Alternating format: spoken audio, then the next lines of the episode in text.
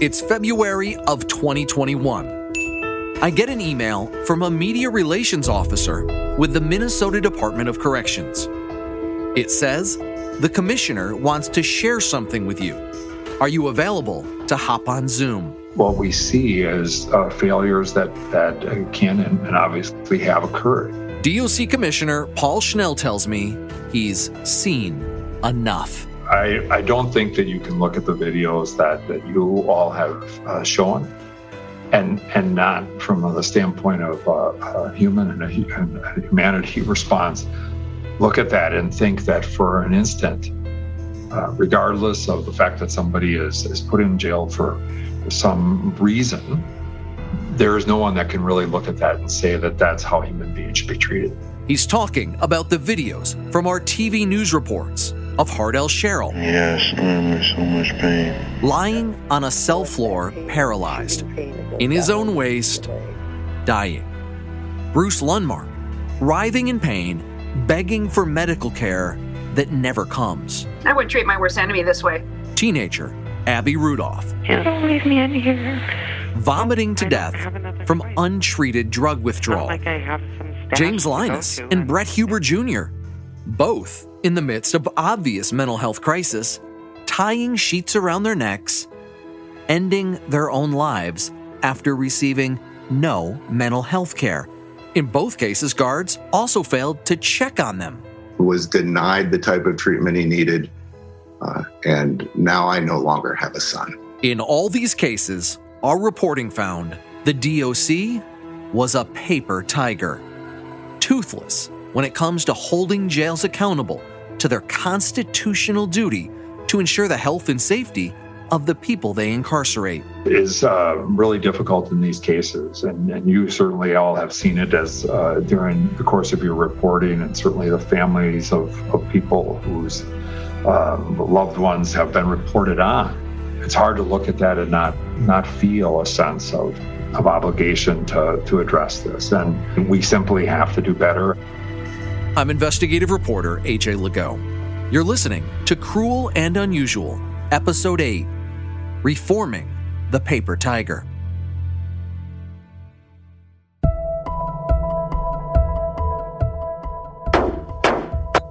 Minnesota House of Representatives Committee on Public Safety and Criminal Justice Reform will come to order. The clerk will take the roll. It's a week after that conversation with the Corrections Commissioner and a hearing is underway at the State House to introduce sweeping jailhouse reform proposals. The bill's sponsor is State Representative Jamie Long of Minneapolis. Every incarcerated person deserves to receive appropriate health care and safe conditions, but unfortunately, we know that is not the case in Minnesota today. Thanks to the investigative reporting of KARE 11's Cruel and Unusual series and others, We've heard the heartbreaking stories of the conditions in some of our jails. Tragically, some have died while in state custody. The Department of Corrections has taken the lead on crafting the reform legislation. Commissioner Schnell testifies, telling state leaders the status quo can't stand. I can't stress enough, members, uh, that this is a crisis situation. If you've had a chance to see any of the KARE 11 expose, I think it, it elevates uh, um, this.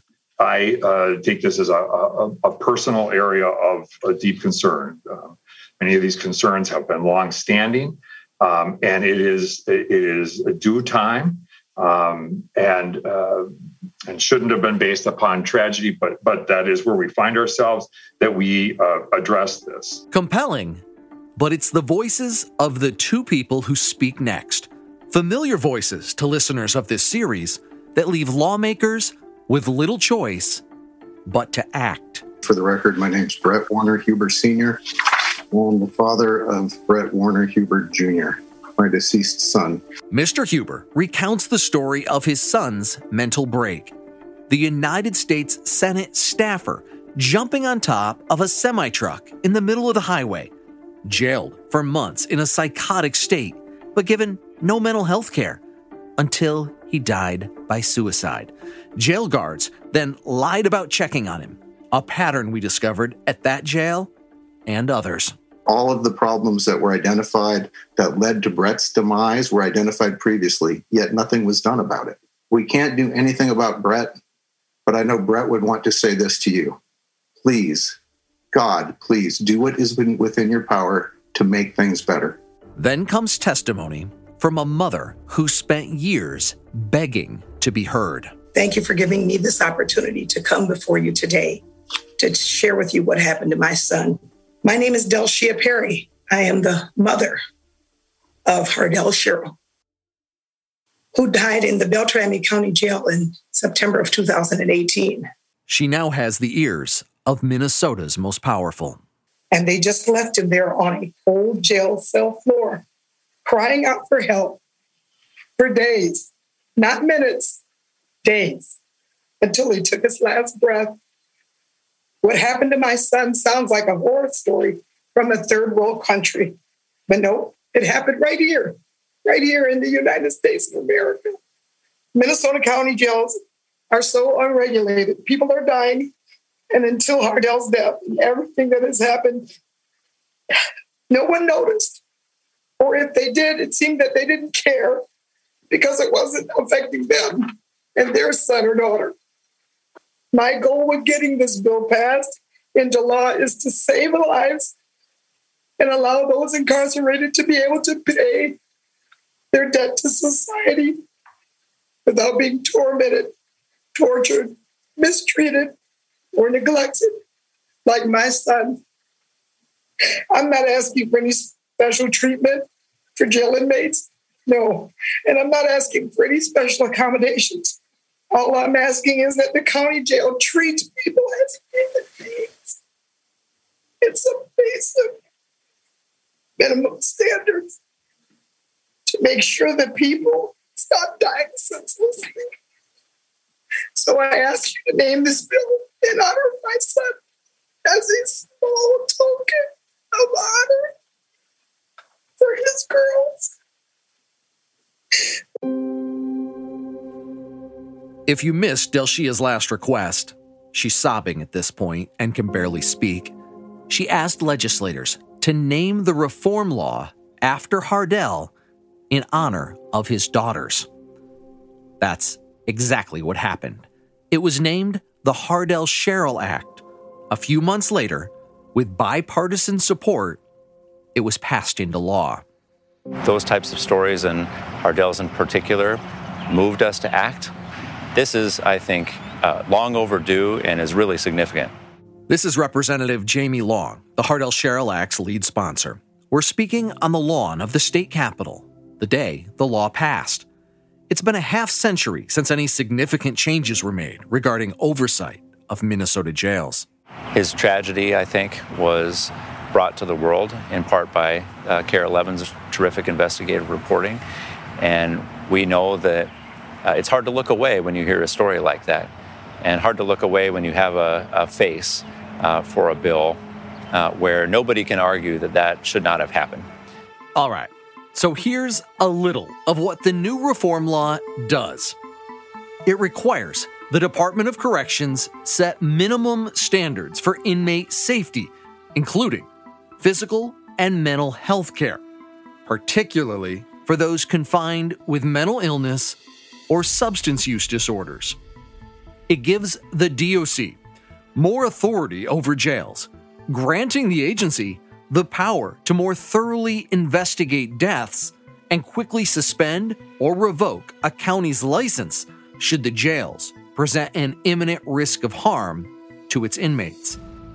Remember, our investigation revealed DOC inspectors regularly failed to identify breakdowns at county jails that contributed to inmate deaths.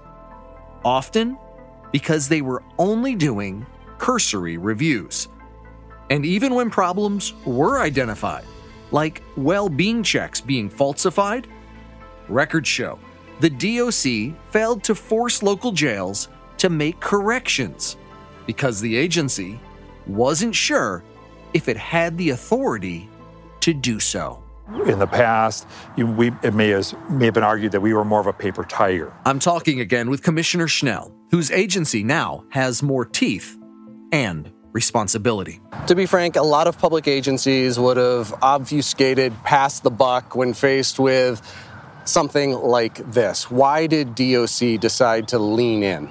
You know, I think we're at a time where uh, when people are, are, outside the front of the Department of Corrections uh, protesting, um, when when and I'm just going to be honest, when the media does what it, the media does, it, it raises these issues of concern. Under the new law, any inmate death requires a jail administrator to form a review team that must examine whether any changes in policy or procedures need to be implemented and report those findings to the DOC. The review teams must include an outside medical expert. We want to have very clear procedures in terms of who uh, investigates those cases, that the same people who were overseeing the care are not directly overseeing the investigation of the death itself. And the new law makes one other important change. Remember, at the beginning of this series, we told you our jail investigation began because of George Floyd's murder by Minneapolis police officers. Can't Life often comes full circle. The Hardel Sherrell Act also updates a 115 year old law governing use of force in Minnesota jails and prisons, and the controversial use of force technique that killed George Floyd is now banned. Stop breathing right now, bro. You think that's cool? In former Minneapolis police officer Derek Chauvin's trial, find the defendant guilty. Expert after expert testified that George Floyd died because Chauvin and the other officers kept the weight of their bodies on him for 9 minutes and 29 seconds while he was restrained face down, hands behind his back. roll him on the side. The technique is called prone restraint, and it's about as common in policing and corrections as a badge or a gun. Just prone him out. It involves getting someone to the ground and cuffing that someone face down, arms behind their back. But as a Department of Justice warning from the 1990s and a 2003 training video from the NYPD shows, Persons on their stomachs can't breathe with pressure applied to their backs. As soon as suspects are handcuffed, get them off their stomachs, turn them on their sides, or sit them up. When officers stay on top of that proned out person, bad things can happen. Occasionally, there are fatalities.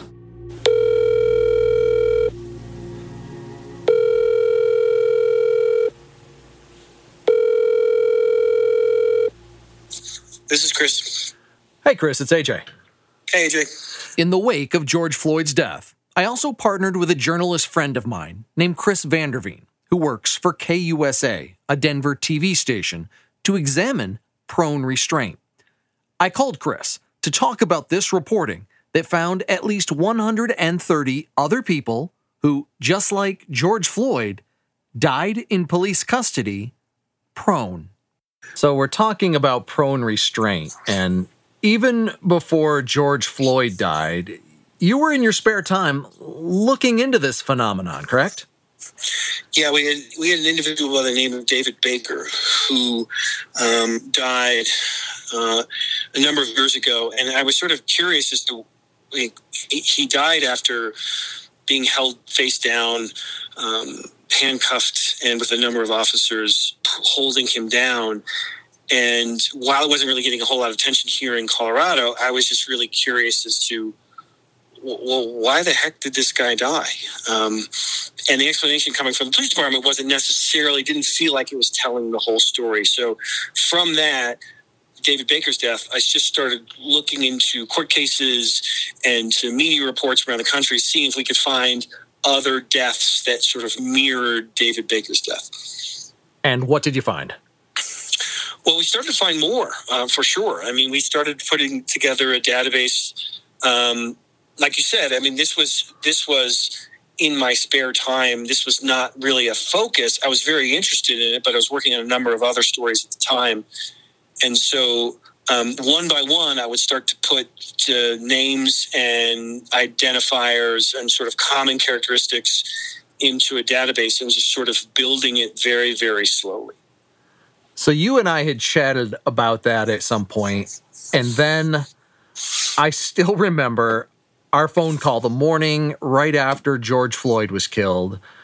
When I called you and I said, I think we have one of those prone restraint deaths you're investigating, and it looks bad.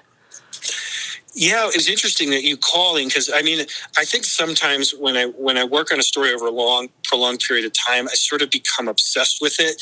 And any journalist I'm around, I start talking to them about it ad nauseum about, hey, I'm working on this story. I'm super interested in it. And you had picked up on that, and then like you said, you called me very shortly after the death of George Floyd and said, I think there's another one of these cases. And I don't think at the time either one of us realized what kind of a case that would turn into to be but it definitely got my interest um, in thinking okay here's another one of these deaths. And so um, started looking into it and then and then everything sort of blew up after that. So you'd spent months uh, working on this database of cases and by cases i mean people who died while under prone restraint in police custody can you give me a snapshot of really what the key findings were as you created that database? Well, there was one, a couple things. This is not an exhaustive list. Like, we know of now more than 130 deaths around the country over roughly the last 10 years. But I guarantee you there are many, many more. Um, so I start with that caveat. So we start with uh, at least 130 deaths. And we started looking for common characteristics. So we looked for um, signs of mental illness, signs of drug use, also the race of the person that was held prone. And uh, we started to see that there are things that cause uh, that are more common. And so, signs of overt signs of mental illness, very sort of common uh, disproportionate in terms of the rest of the country with prone restraint deaths. Um, some drug use, not all cases. And I think there's like David Baker's case, for example, the case that we covered in Aurora, Colorado, the, really the case that got me moving on this. There was a widespread assumption that he was on lots of drugs. that he was he had been using a lot of drugs and that's why he was acting so strangely and that's why they put him down the ground. Turns out he didn't have any drugs in the system except for marijuana. And so there's drug use, but there's not a high level. Mental illness is, is a common characteristic, and then race. This is clearly disproportionate in terms of the racial makeup of the country versus the racial makeup of people who die prone. Not all of the of the people who die prone um, are persons of color, but the majority were. And I think that's a sign of something deeper as well.